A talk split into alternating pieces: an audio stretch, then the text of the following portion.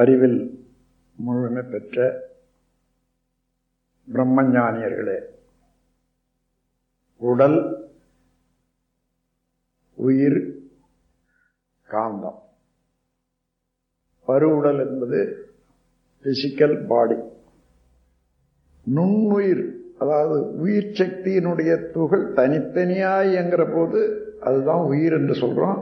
அதை சூக்கும சரீரம் ஹாஸ்டல் பாடி ஊடே உடலில் உள்ள எல்லா செல்களுக்கும் ஊடே ஓடிக்கொண்டே இருக்கு. அந்த உயிர் சக்தி என்று சொல்லக்கூடிய நுண்ணிய வேதாம் அதில் இருந்து அதனுடைய சுழற்சியிலிருந்து உற்பத்தி இருக்கிறது தான் காந்தம். அப்போ தூலம் சூக்குமம் காந்தம் இந்த மூன்றும் இந்த உடல்ல எப்போவும் ஒன்றோடு ஒன்று இணைந்து இயங்கிக் கொண்டே இருக்கிறது. அதனால் உற்பத்தி ஆகக்கூடிய காந்த சக்தியில நடுமையத்தில் போய் இறுக்கம் பெறுகிறது அங்கதான் இருப்பு. உடல் முழுவதும் இந்த காந்த சுழலில் ஒவ்வொரு செல்லும் அதுக்கு தகுந்த அதுக்கு என்ன தேவையோ அது வரைக்கும் அந்த காந்த சக்தியை வாங்கி கொள்ளுது.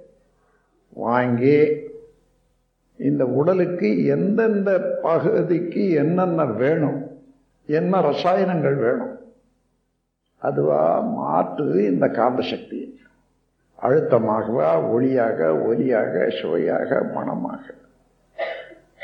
இப்போ ஏதோ பளு தூக்குறீங்க. அந்த பளு தூக்கத்துக்கு என்ன வேணும் உங்களுக்கு? அழுத்தம் வேண்டும். ஒவ்வொரு செல்லும் தனக்குள்ளாக இப்போ வாங்கி வச்சிருக்கக்கூடிய அந்த ஜீவகாந்த சக்தியை அழுத்தமாகவே மாற்றுது. அப்போ உடல்ல உள்ள எல்லா செல்களும் சேர்ந்து அழுத்தமாக மாற்றுகிறது காந்த சக்தியை. அப்பொழுதுதான் ஒரு கல் பெரிய கல் தூக்குறோம் அதையே போல ஒளி ஒலி சுவை மனம் எல்லாமே ஒவ்வொரு செல்லில் இருந்து வரக்கூடியது தான் காதலே சத்தமாக இருக்கு.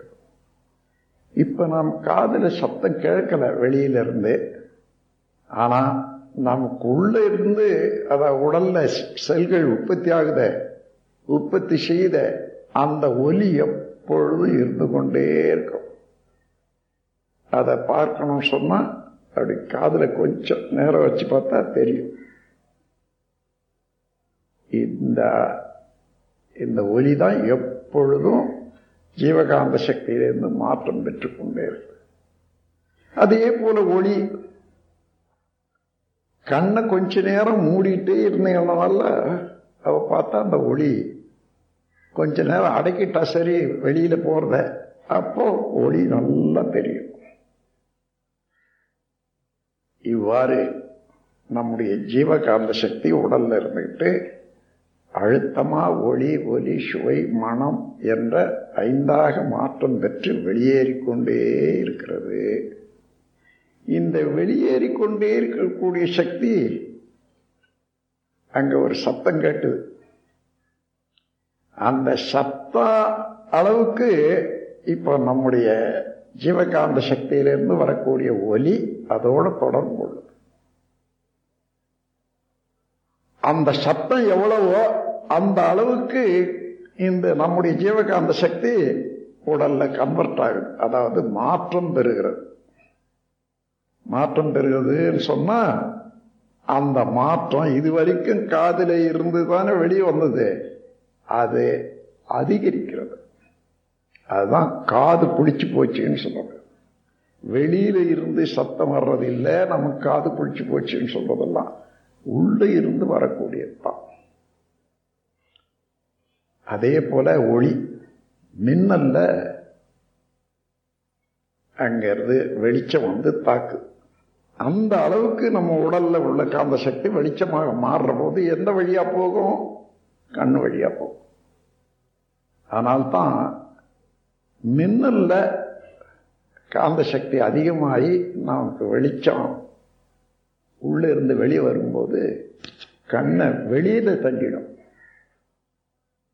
வெளியில இருந்து வெளிச்சம் நமக்கு உள்ள வர்றதா இருந்தா உள்ள இல்லையே போகணும் கண்ணு. இல்லை.